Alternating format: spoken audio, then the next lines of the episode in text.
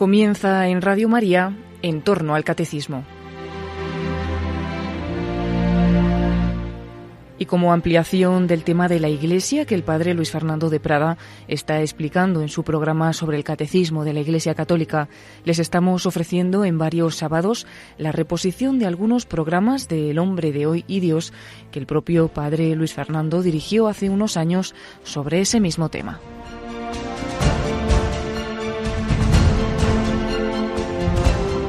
En una sociedad profundamente individualista, nos cuesta entender que Jesucristo nos llame a formar parte de una comunidad jerárquicamente organizada, la Iglesia Católica. Hoy vamos a hablar de la Iglesia. ¿Nos acompañas?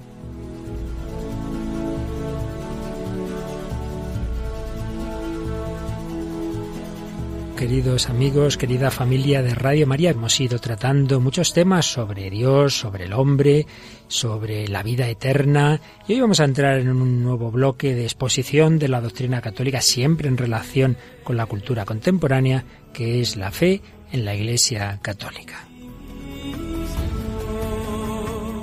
Me acompaña una ilustre miembro de la Iglesia Católica, Raquel Sánchez Mayo. ¿Qué tal, Raquel? Muy bien, padre. Bueno, Raquelita, pues vamos a meternos con este tema que a tanta gente le cuesta, ¿verdad? Porque creer en Dios sí, en Cristo más o menos, pero ya eso de la Iglesia menos, menos, ¿verdad? Sí. Pues vamos al ataque, vamos a seguir profundizando en esa fe católica en diálogo con el hombre contemporáneo.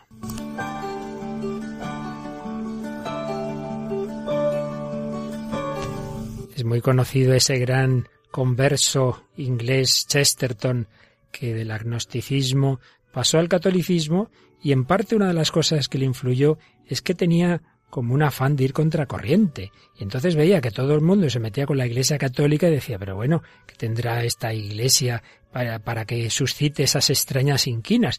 Y lo que son las cosas, acabó convertido en un firme defensor de la ortodoxia católica. Decía, es hoy día se permite todo tipo de ideas, de ideologías, menos el ser católico, cosa que ciertamente también está ocurriendo en nuestro siglo XXI, bajo esa que llamó nuestro queridísimo Benedicto XVI, llamó la dictadura del relativismo. Pues bien, eh, Chesterton tiene una frase realmente como todas las suyas, muy profundas.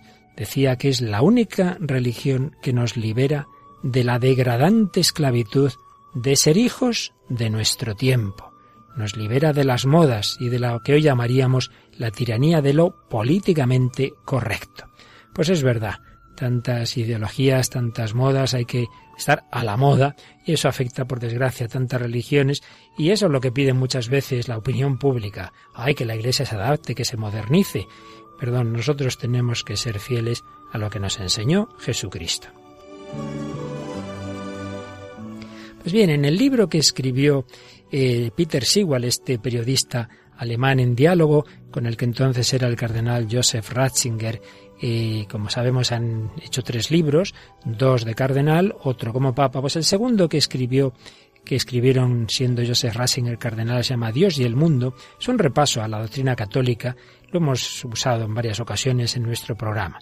Pues cuando habla de la Iglesia, una de las ideas que surge es precisamente esta que decíamos de Chesterton, esa capacidad que tiene la Iglesia para no adaptarse a lo que es políticamente correcto.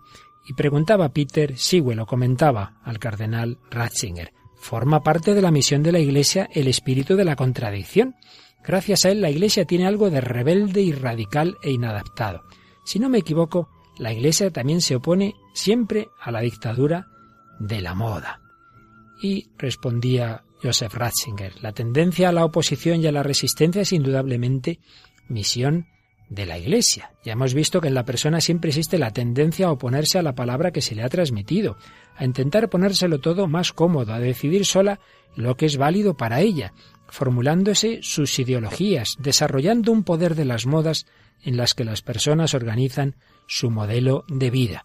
Y hacía alusión a esa palabra del anciano Simeón a la Virgen y a San José cuando dijo que Jesús sería signo de contradicción. Y seguía diciendo Joseph Ratzinger, vemos aquí que la Iglesia tiene esa gran misión esencial de oponerse a las modas, al poder de lo fáctico, a la dictadura de las ideologías. Pero obviamente esa oposición no puede surgir de un gusto por la protesta, ni siquiera como reacción o por incapacidad frente a la época y la organización del futuro. También la Iglesia tiene que abrirse a todo lo bueno de todos los periodos, a lo nuevo que se abre en ellos, que también posibilita dimensiones completamente nuevas de la palabra de Dios. Pero al mismo tiempo, la fe no puede difuminarse, tiene que luchar contra aquello que se opone a Dios hasta el martirio. Y recordaba Joseph Ratzinger a su compatriota de origen italiano, pero que se desarrolló su vida en Alemania, Guardini, que después de una época de dudas y de unos planteamientos liberales de la teología, acabó dándose cuenta de la riqueza de la auténtica tradición en la Iglesia, sobre todo descubriendo eh, lo que es la Iglesia en la liturgia, y consideraba que en el fondo la Iglesia es el único poder realmente crítico de la historia, y que caminar con ella, entrar en ella, confiarse a su fe, lo cual para algunos podrían ser actos de infantilismo y dependencia, en realidad constituyen la mayor independencia del espíritu de la época y suponen una valentía mayor que la que podría encarnar cualquier otra posición. Y concluía cardenal, el entonces cardenal Joseph Ratzinger, esto no es dependencia infantil, esto es valentía y libertad para oponerse a las opiniones imperantes.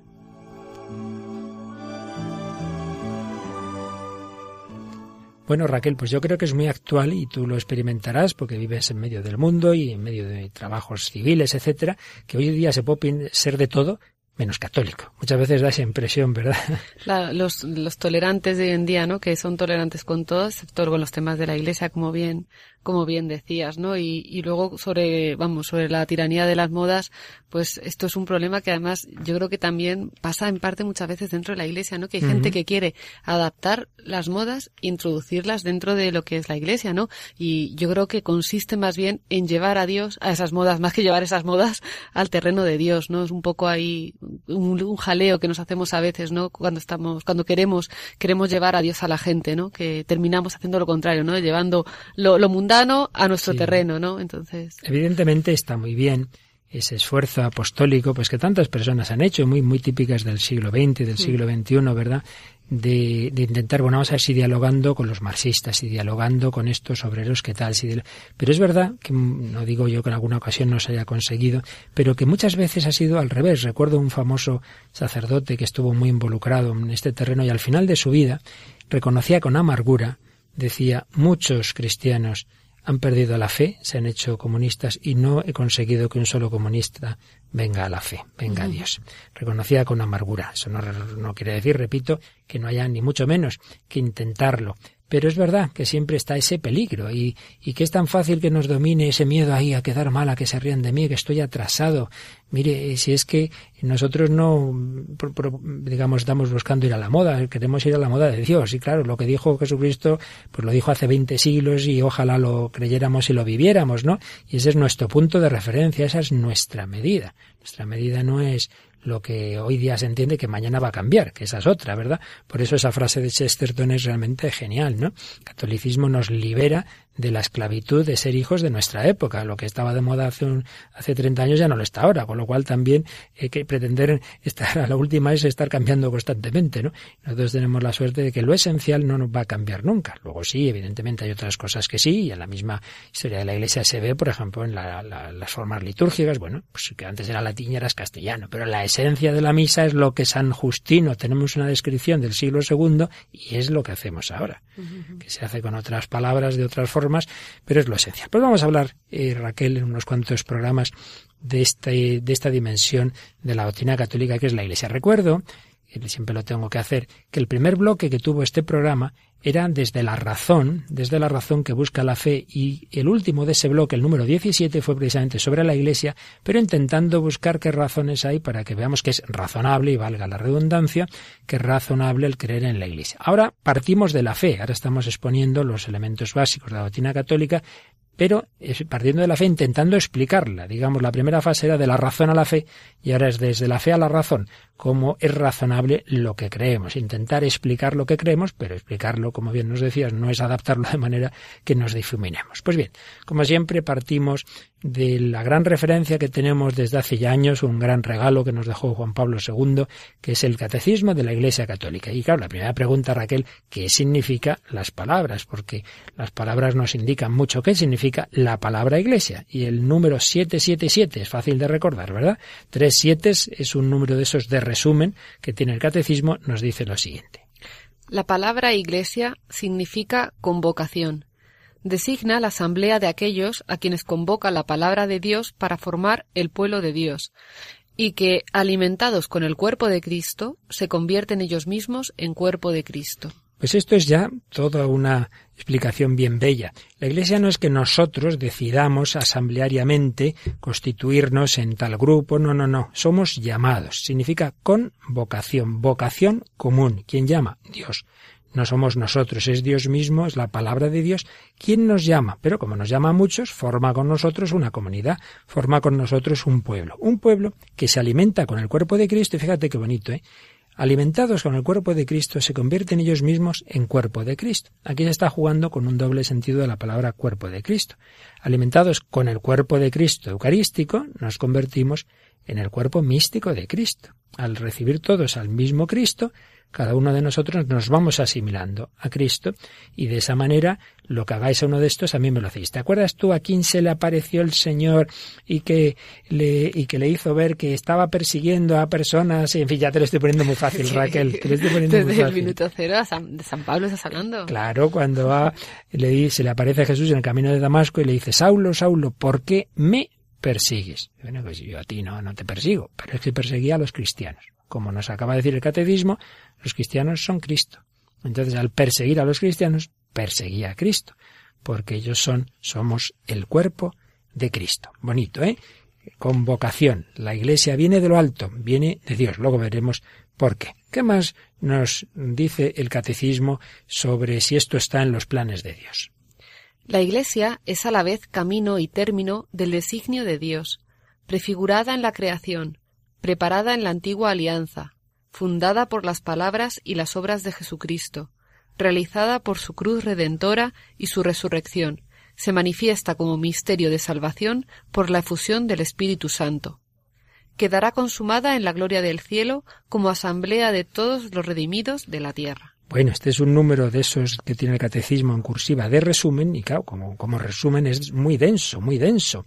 Y, pero realmente es una maravilla porque ahí tenemos resumidos un montón de aspectos de la doctrina sobre la Iglesia. Por un lado, prefigurada en la creación. Dios ha pensado desde toda la eternidad en la Iglesia y todo lo que en la creación nos indica esa unidad una, una multiplicación, no, multiplicidad, que no me salía, de diversos entes, de diversos seres, pero que a la vez forman una unidad. Por ejemplo, un gran jardín, ¿verdad? En el que hay diversas flores, diversas plantas, pues tiene esa riqueza del jardín, pero a la vez cada uno tiene su, su especificidad, ¿no? Bien, prefigurada en la creación preparada en la antigua alianza. Hay un montón de aspectos del Antiguo Testamento donde vemos que Dios no busco salvar a los hombres individualmente, sino formar con ellos un pueblo. El gran patriarca en el que empieza el pueblo así, el gran padre de los creyentes, a ver si esta también te la sabe Raquel. Por supuesto, Abraham. Menos mal, digo, a ver si esta se me equivoca. Muy hoy, bien. hoy son fáciles. Hoy son fáciles, Raquel.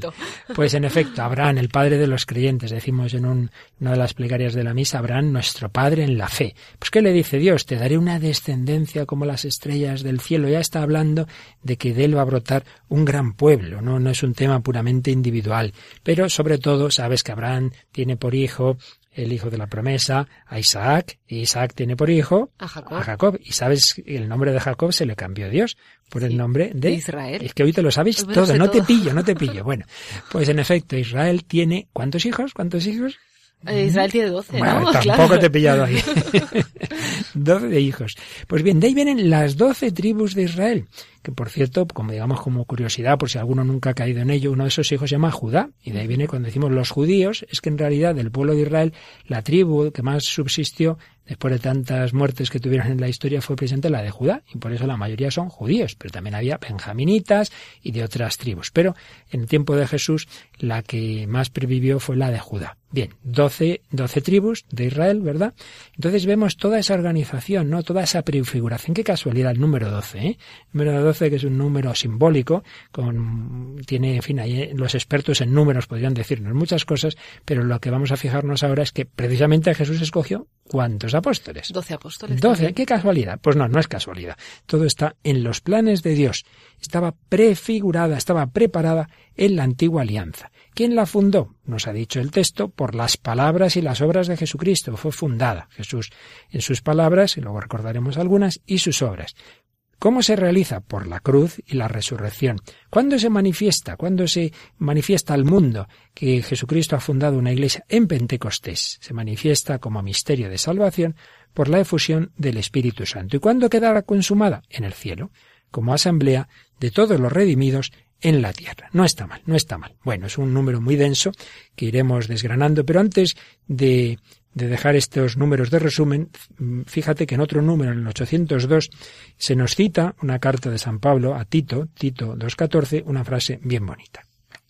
Cristo Jesús se entregó por nosotros a fin de rescatarnos de toda iniquidad y purificar para sí un pueblo que fuese suyo. Jesucristo se ha entregado por nosotros para rescatarnos de todo lo malo, para perdonarnos los pecados, pero no simplemente una salvación individual, sino para purificar para sí un pueblo que fuese suyo.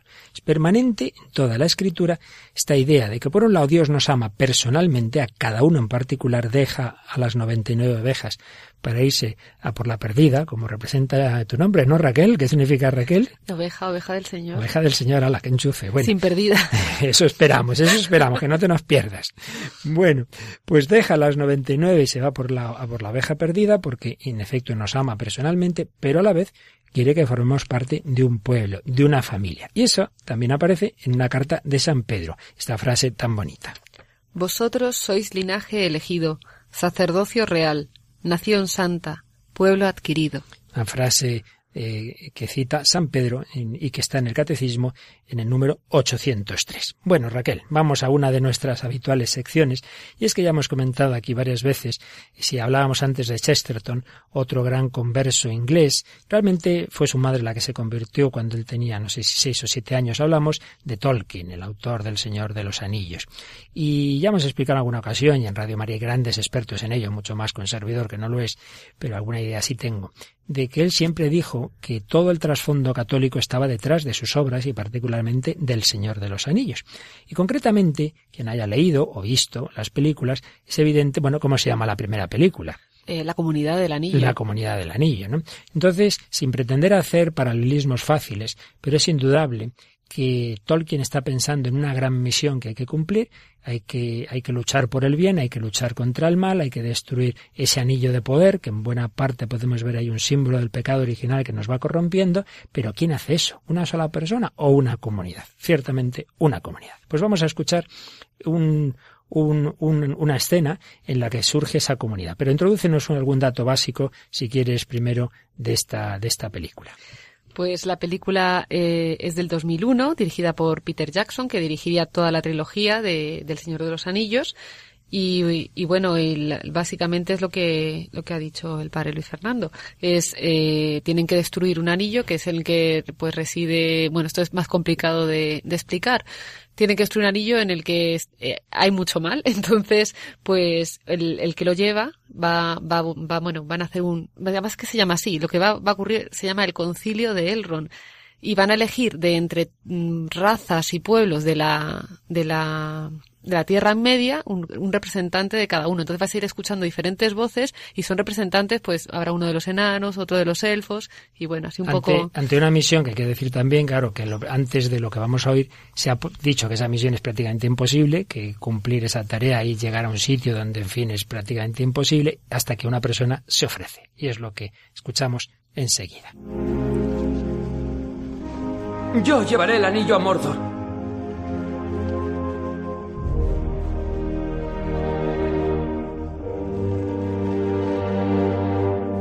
Aunque... No sé cómo voy a hacerlo. Yo te ayudaré a llevar esta carga, Frodo Bolsón, mientras seas tú quien la lleve. Si con mi vida o mi muerte puedo protegerte, lo haré. Cuenta con mi espada. Y cuenta con mi arco. Y con mi hacha.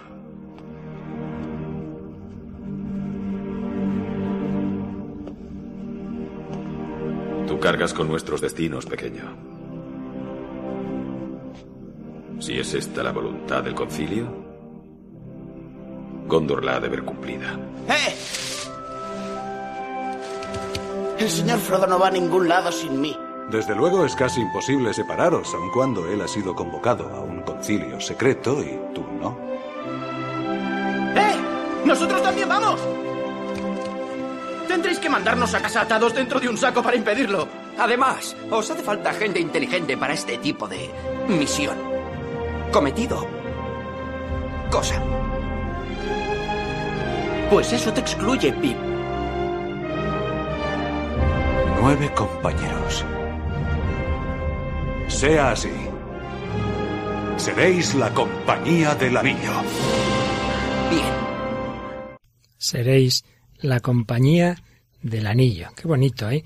Una misión muy difícil, uno se ofrece, se empiezan a sumar, uno solo hubiera sido absolutamente imposible. ¿Te recuerda esto a la iglesia, no? A mí me recuerda mucho porque, sobre todo porque cabemos todos, ¿no?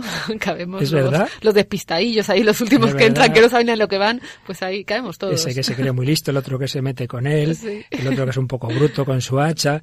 Ca- Cabemos todos, en efecto. Es una de las características que ya veremos en otro programa, ¿no? Cuando hablamos de que la iglesia es santa, pero acoge a los pecadores en su seno.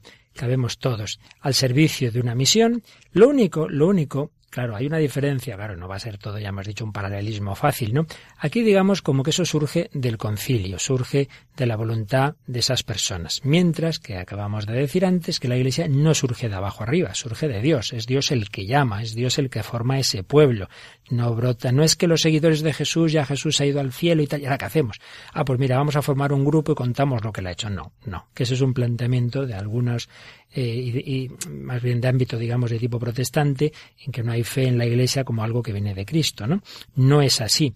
No es que las personas que quieren recordar a Jesús se juntan para ese recuerdo, para esas celebraciones y luego para transmitir ese mensaje, sino que es Cristo mismo el que ha formado ese pueblo, no, ya no después de su resurrección, sino ya antes. Antes ha ido formando, ha ido eh, estableciendo unos círculos concéntricos en torno suyo. Sabemos que está primero ese gran círculo de los doce apóstoles, eh, luego hay otro círculo cercano de discípulos, donde entran también las mujeres, están esos 72 discípulos, luego el círculo más amplio del pueblo que escuchaba sus predicaciones, etcétera. No, esto es algo que viene de atrás, no es algo que luego lo han inventado los hombres. Y además, el propio Jesús organizó este pueblo, como también enseguida escucharemos y recordaremos, pues diciéndole a Pedro, tú eres Pedro, sobre esta piedra edifica mi iglesia, etcétera. Pero más allá de estos matices que, repito, no van a estar obviamente todos en una, en esta obra literaria, pero sí que es muy bonita esa idea de que esa tarea no la realiza uno, sino que la realiza esa comunidad del anillo. Eso me ha recordado también a la fundación de varias órdenes, por ejemplo, la Compañía de Jesús, la Comunidad del Anillo, la Compañía de Jesús. Bueno, Raquel, eh, vamos a nuestro espacio musical también, porque muchas veces, en efecto, nos desanimamos. Si uno siguiera a Cristo solo, pues habría veces en que tiraría la toalla y cuando el otro está mal tú tiras de él y cuando tú estás bien él tira, etcétera, etcétera, ¿verdad? Y creo que en este sentido nos has traído una canción de un grupo cristiano. Es una de las cosas que en este programa muchas veces hemos traído grupos cristianos actuales y que a ver si de vez en cuando traemos nuevos. Y hoy nos has traído uno nuevo. Hay muchísimos, de todas maneras hay que decirlo, y como las letras pues son muy válidas y, y, ayudan, ¿no? También a la fe, pues, pues aquí los traemos. Este grupo se llama, se llama Blessed. Son tres, son dos chicos y una chica de Miami, de Florida, y la verdad es que tienen, parece ser tienen cierto éxito musical. Y la canción, pues va al pelo porque se llama Juntos Podemos. Juntos Podemos. Pues la escuchamos.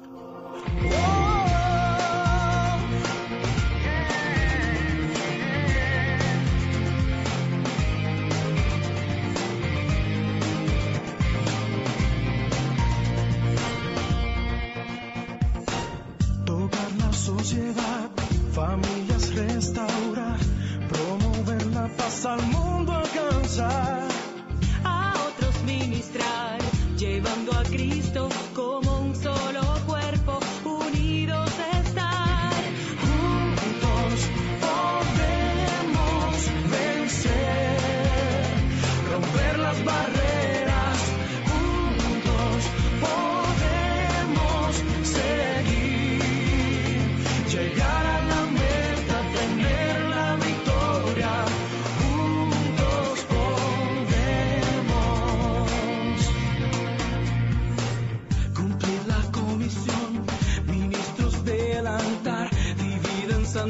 Servir con amor.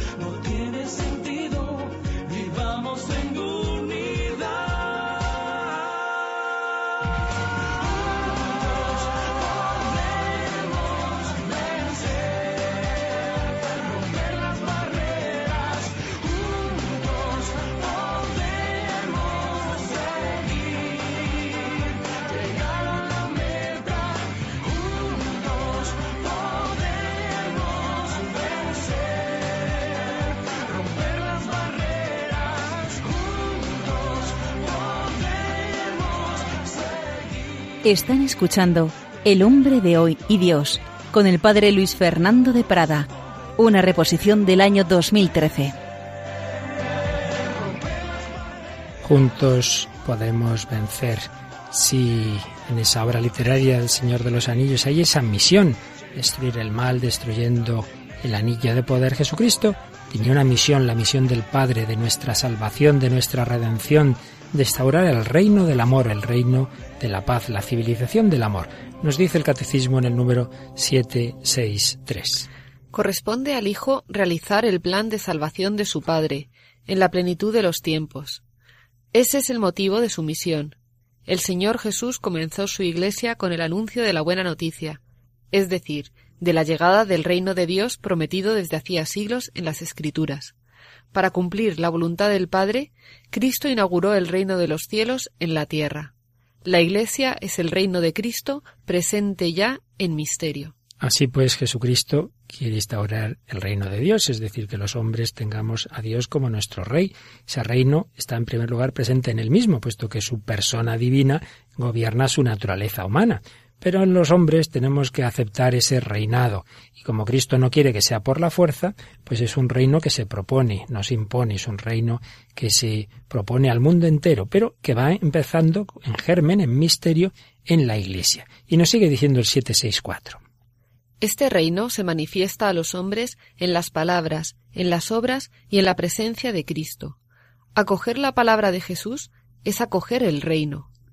El germen y el comienzo del reino son el pequeño rebaño, de los que Jesús ha venido a convocar en torno suyo y de los que él mismo es el pastor.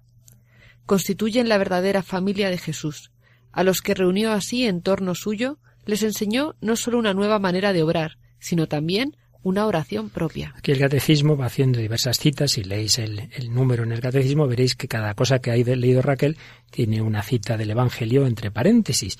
Y vemos esto que os decía antes. La Iglesia no es algo que después de resucitar a Jesús funda a los hombres, sino que Jesús fue formando ese pequeño rebaño, esa Iglesia, ese rebañito del que es Él es el pastor, esa familia suya, eh, el que hace la voluntad de mi Padre, ese es mi hermano y mi hermana y mi madre una familia a las que va enseñando una nueva manera de obrar y una oración propia, la oración del reino, el Padre nuestro.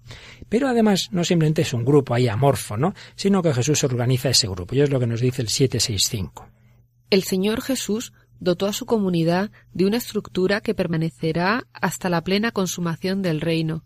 Ante todo está la elección de los doce con Pedro como su cabeza, puesto que representan a las doce tribus de Israel. Ellos son los cimientos de la Nueva Jerusalén. Los doce y los otros discípulos participan en la misión de Cristo, en su poder y también en su suerte. Con todos estos actos, Cristo prepara y edifica su Iglesia. Luego si o no hoy otro día iremos leyendo más algunas de estas citas, pero vamos a volver Raquel a la película y a la obra del Señor de los Anillos. Ellos van pasando diversos momentos y evidentemente hay momentos malos, como también eh, los hubo en el grupo de seguidores de Jesús, cuando ven que Jesús van, van a matarlo, cuando de hecho Jesús muere el Viernes Santo, pues también Señor de los Anillos hay momentos muy malos, momentos en que detienen algunos, momentos en que se desaniman. Sí, este, este fragmento que vamos a escuchar es ya del final de la, de la película. En el de que la hay, primera, ¿no? De la primera, el final de, de la, la primera. Comunidad del Anillo. En el que pues hay dos, el portador del anillo que se separa de ellos, pero ellos deciden continuar con la, con la compañía adelante pues para terminar también lo que han empezado, ¿no? Y para rescatar a unos compañeros que habían sido, que habían sido secuestrados. prisioneros Sí. por, por algunos enemigos. Y en ese momento de desánimo escuchamos estas palabras. Entonces todo ha sido en vano. La compañía ha fracasado.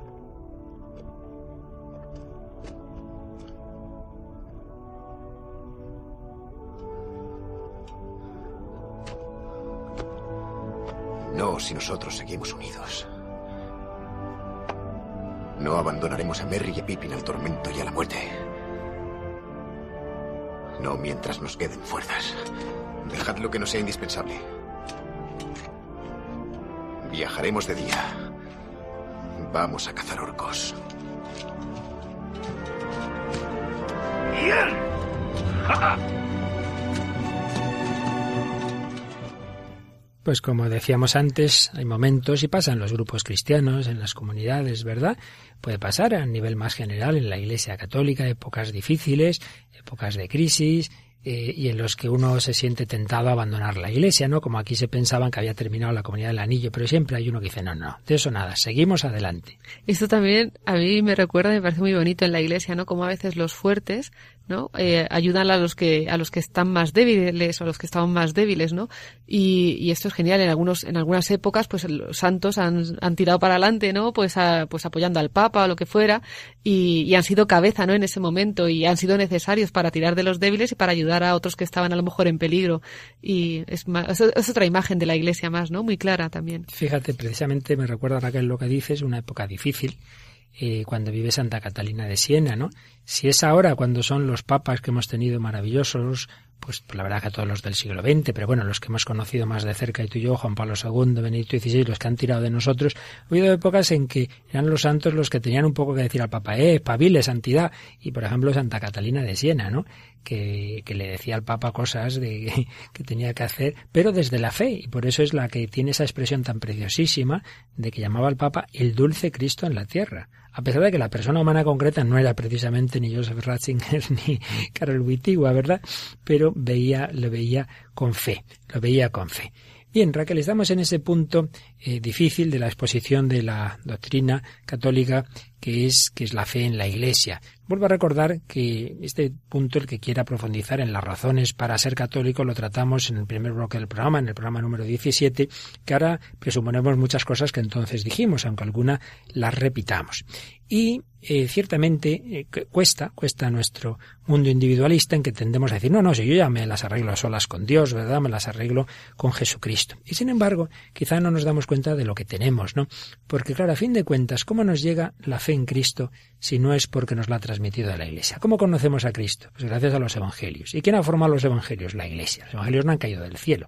Es la Iglesia a lo largo de los siglos la que discernió qué libros de los relatos que había sobre la vida de Jesús eran auténticos y cuáles no, cuáles eran apócrifos y cuáles realmente eran fiables y que consideraba inspirados por el Espíritu Santo. Por tanto, usar el Nuevo Testamento, usar la Biblia para intentarse conectar con Cristo sin la Iglesia es absurdo, porque ha sido la Iglesia la que nos ha dicho esto es el Nuevo Testamento, esto está inspirado por el Espíritu Santo. Y la fe solo se transmite, como todas las cosas importantes, en comunidad. Eh, si no, no, no cae del cielo, ¿verdad? Pues bien, esto es lo que muchas veces personas que han nacido en comunidades cristianas separadas de la Iglesia, pero personas que, que evidentemente pues han sido educadas ahí y personas que estupendas y, buenas, pero muchas veces lo echan en falta ese, esa dimensión que ven en la Iglesia Católica. Creo que nos traes hoy un testimonio de una persona que precisamente estaba fuera de la Iglesia Católica, pero le llamaba la atención concretamente la figura de los papas y bueno, cuéntanos de quién de quién nos vas a hablar hoy. Pues es una historia que traigo gracias a, a Religión y Libertad, que bueno nos Es una página web muy muy recomendable. Sí, y que muchas veces encontramos muchos testimonios sí. muy buenos, muy buenos y, y de muy edificantes. Este en concreto es el de Taylor, Taylor, que era un pastor episcopaliano y que había ido de visita a Roma junto a, junto a su mujer. Y él cuenta que él ya estaba, dice, intelectualmente a punto de reconocer que la Iglesia Católica era la verdadera, pero necesitaban un empujón, un empujón, dice él, emocional para llevar esa decisión a cabo. Entonces, pues ese, esa, ese empujón empezó, pues estaban visitando lo que es la necrópolis, la zona, la zona baja, ¿no? Donde están las tumbas de los papas en, en, en San el- Pedro. San Pedro del Vaticano. Y, y bueno, y pues tenían, tenían ganas de, de conocer a, a, pues eso, al, al Papa, en ese momento Benedicto. Y, y bueno, le preguntaron al, al guía, y el guía debe ser que estaba muy bien, muy bien conectado, porque enseguida, le, bueno, se interesó mucho por, por ellos, porque estaba también en temas de ecumenismo y tal, preparando unas charlas, y, y entonces pues nada, enseguida los llevó a no sé qué sitio y les consiguió, les dio las dos entradas, ¿no? Bueno, pues llegó la, llegó lo que era el día de la, de la Candelaria, ¿no? Sí, que una misa del Papa con los religiosos y religiosas, con la vida consagrada, en efecto. pues allí allí estaban ellos eh, y además pues por lo que cuenta pues en muy buen en muy buena en muy buen sitio porque dice que estaban como en primera fila junto a cientos de frailes y de monjas y dice, dice muy gracioso dice estábamos claramente fuera de lugar. Dice yo un sacerdote dice epi- episcopaliano que estaba vestido con su sotana y al lado su mujer embarazadísima y en medio de todos aquellos pues eh, frailes religiosas y él decía dice que dice espero que no hayamos escandalizado bueno. Y bueno, os, os leo un poquillo lo que dice. Era la fiesta de la purificación de María, y la Santa Misa fue gloriosa. Empezó en oscuridad total. El Papa Benedicto XVI entró por detrás solo con una vela. Con esa vela encendió todas las candelas de frailes, monjas y religiosos. Durante toda la misa estuvimos cerca de la estatua de bronce de San Pedro. Pude ver claramente al Santo Padre, y entonces supe que su santidad era el verdadero sucesor del pescador, recordando que aquella misma mañana había estado justo debajo de aquel altar junto a los restos de San Pedro. La conexión entre el ministerio de San Pedro, el primer papa y el de Benedicto XVI se hizo evidente ante mis ojos. Entonces, bueno, llegó el momento de, de comulgar y entonces ya cuando se dio cuenta de que él no era católico, entonces le entró pues esa pena, ¿no? Esa, tri- esa tristeza de, de, de no poder pertenecer, ¿no? No poder comulgar en ese momento, claro. Y bueno, vio claro lo que tenía que hacer, ¿no? Que era renunciar a su sacerdocio episcopaliano y, y hacerse, y hacerse católico. Y entonces, pues nada, recuerda aquella misa como uno de los momentos más importantes de su vida, una misa que, dice él, cambió su vida para siempre. Y además, precisamente, hizo una foto al Papa que aparece aquí en esta página web de Religión en Libertad, ¿no? Lo de la foto es sorprendente porque, bueno, la foto es muy bonita, aparece el Papa con, con la vela, ¿no? Con el, con el cirio, la, Mm. y, y dice que en ese momento él fue cuando notó ese empujón emocional, ¿no? Justo, entonces pues es muy bonito, por un lado su experiencia y por un lado una, una foto del momento en el que siente eso, ¿no? Y, que siente que el, el Papa Benedicto XVI es en efecto el sucesor de San Pedro y que por tanto lo coherente con el Evangelio es hacerse católico, el pastor episcopaliano. Pues mira, fíjate, esta experiencia nos permite explicar algo que ya hemos explicado más veces en este programa, y es que la fe católica, por un lado, tiene razones, hay razones para creer, como decía antes, algo de eso expusimos sobre las razones para ser católico en el primer bloque de este programa, pero por muchas razones que veamos con la cabeza, uno siempre le hace falta un empujón. Yo he puesto alguna vez ese ejemplo de que a ti, Raquel, tu, tus padres pueden decirte, mira qué chico tan majo, tal, no sé qué, te vendría muy bien, y tú dirás, me parece estupendo, pero tendré que enamorarme yo de él, ¿verdad?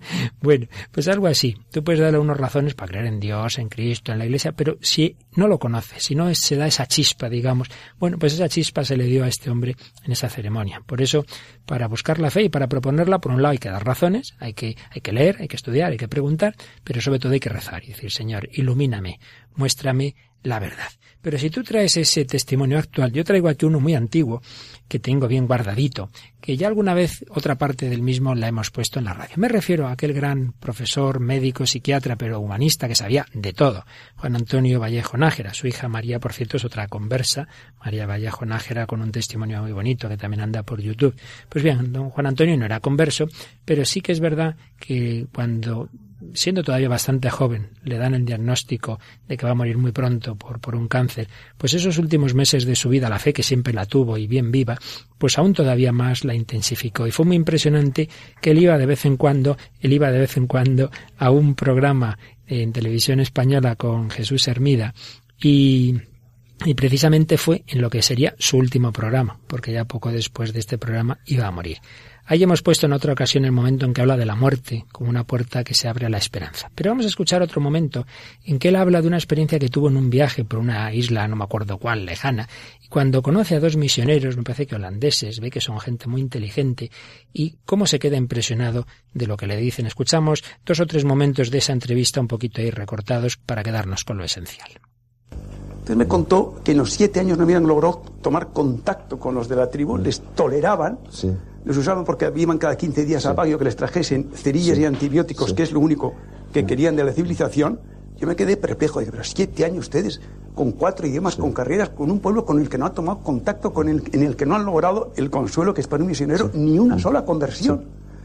Y dijeron, pero bueno, pero ¿cómo el obispo insiste en que estemos aquí? Que yo, "Pe- pero qué rigidez, pero, pero ¿cómo es posible? Pero ¿cómo aguantan ustedes dos, eh, aquí ustedes dos solos? Me dijeron, es que no somos dos, somos tres, porque aquí está también Jesucristo.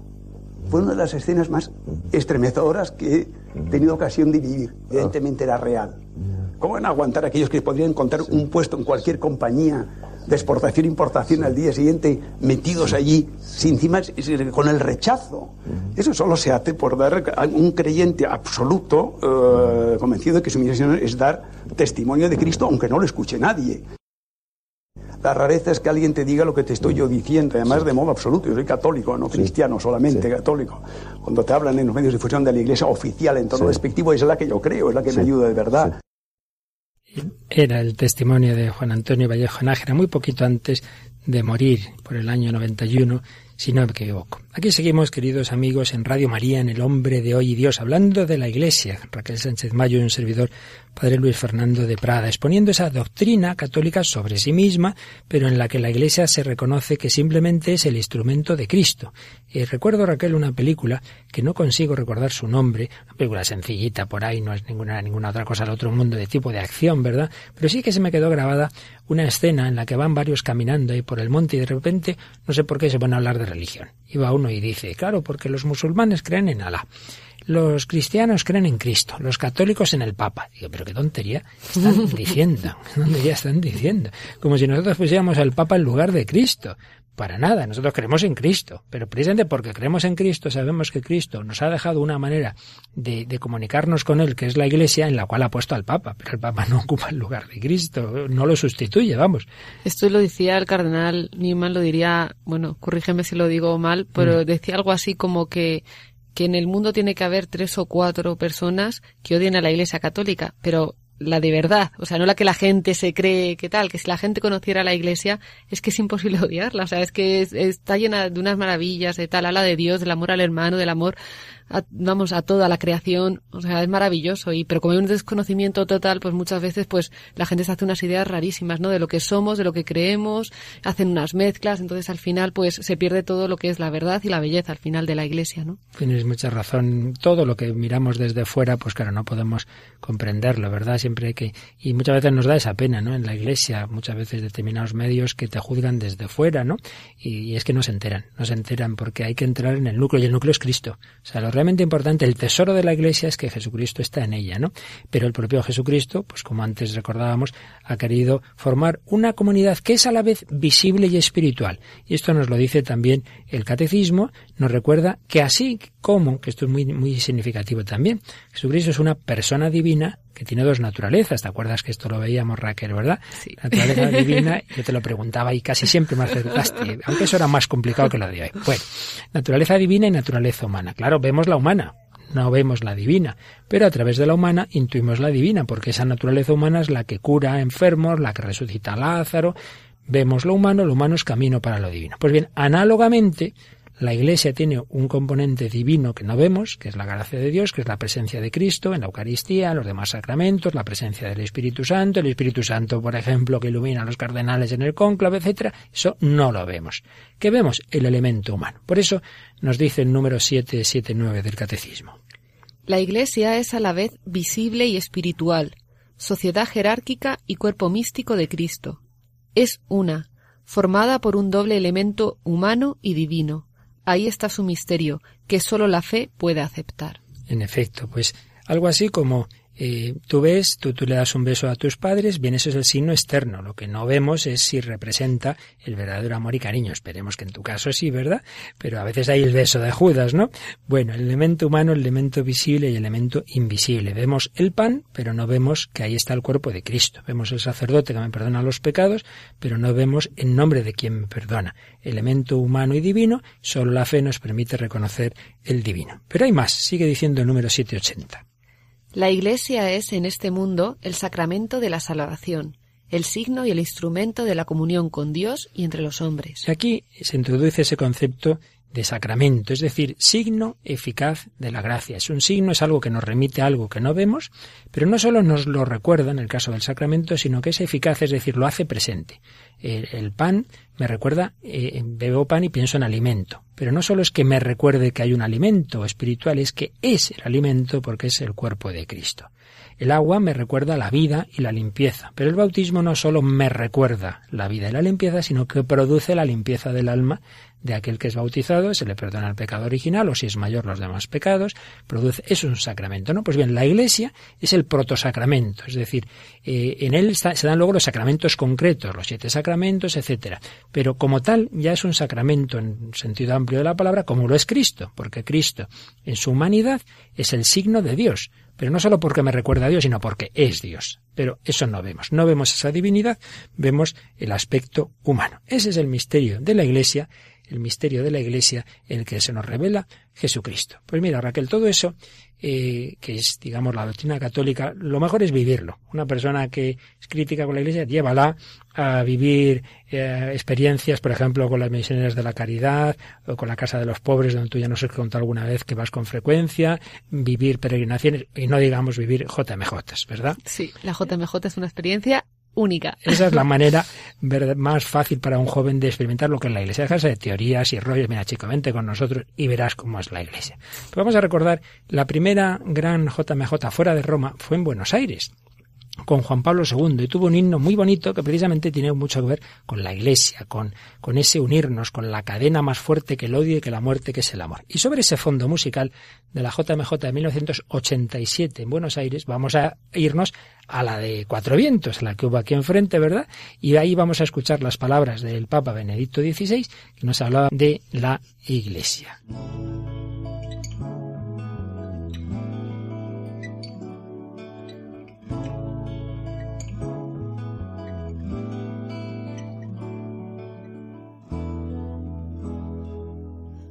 Tierra que no tiene fronteras, sino manos que juntas formarán una cadena más fuerte que la guerra, que la muerte. Lo sabemos, el camino es el amor. Una patria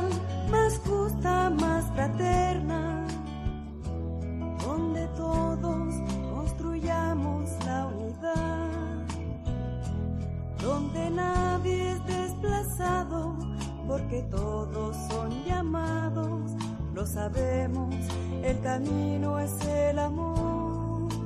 Un nuevo sol se levanta sobre la nueva civilización que nace hoy una cadena más fuerte que el odio y que la muerte. Lo sabemos, el camino es el amor. Jesús construye la iglesia sobre la roca de la fe de Pedro que confiesa la divinidad de Cristo. Sí, la iglesia no es una simple institución humana como otra cualquiera, sino que está estrechamente unida a Dios. El mismo Cristo se refiere a ella como su iglesia. No se puede separar a Cristo de la iglesia, como no se puede separar la cabeza del cuerpo. La iglesia no vive de sí misma, sino del Señor. Él está presente en medio de ella y le da vida, alimento y fortaleza. Queridos jóvenes, permítidme que, como sucesor de Pedro, os invite a fortalecer esta fe que se nos ha transmitido desde los apóstoles, a poner a Cristo, el Hijo de Dios, en el centro de vuestra vida. Pero permitidme ya también que os recuerde que seguir a Jesús en la fe es caminar con Él en la comunión de la iglesia. No se puede seguir a Jesús en solitario. Quien siente la tentación de ir por su cuenta o de vivir la fe según la mentalidad individualista que predomina en la sociedad, corre el riesgo de no, de no encontrar nunca a Jesucristo o de acabar siguiendo una imagen falsa de Él. Tener fe es apoyarse en la fe de tus hermanos y que tu fe sirva igualmente de apoyo para, para la de otros. Os pido, queridos amigos, que améis a la iglesia, que os ha engendrado en la fe, que os ha ayudado a conocer mejor a Cristo, que os ha hecho descubrir la belleza de su amor.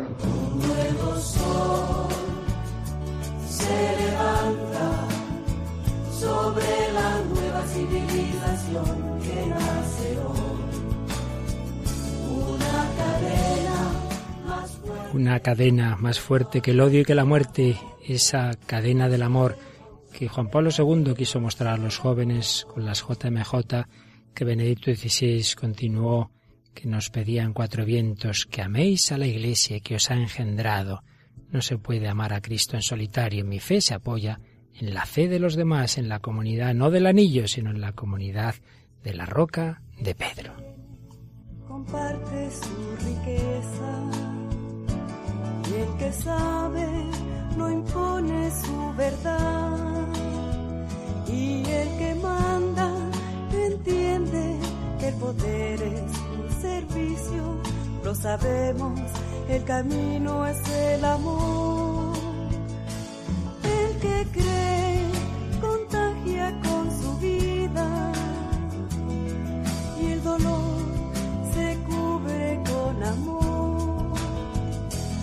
porque el hombre se siente solidario con el mundo, lo sabemos, el camino es el amor. Un nuevo sol se levanta sobre la nueva civilización que nace hoy. Una cadena más fuerte que el sabemos, el camino es el amor.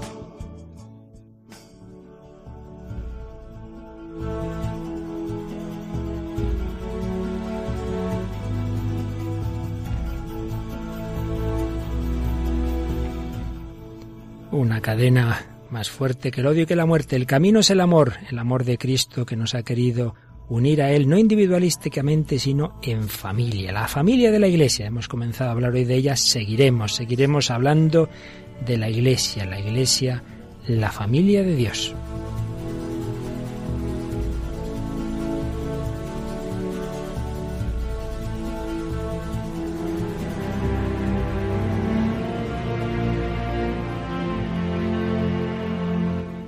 Finaliza en Radio María el programa En torno al Catecismo.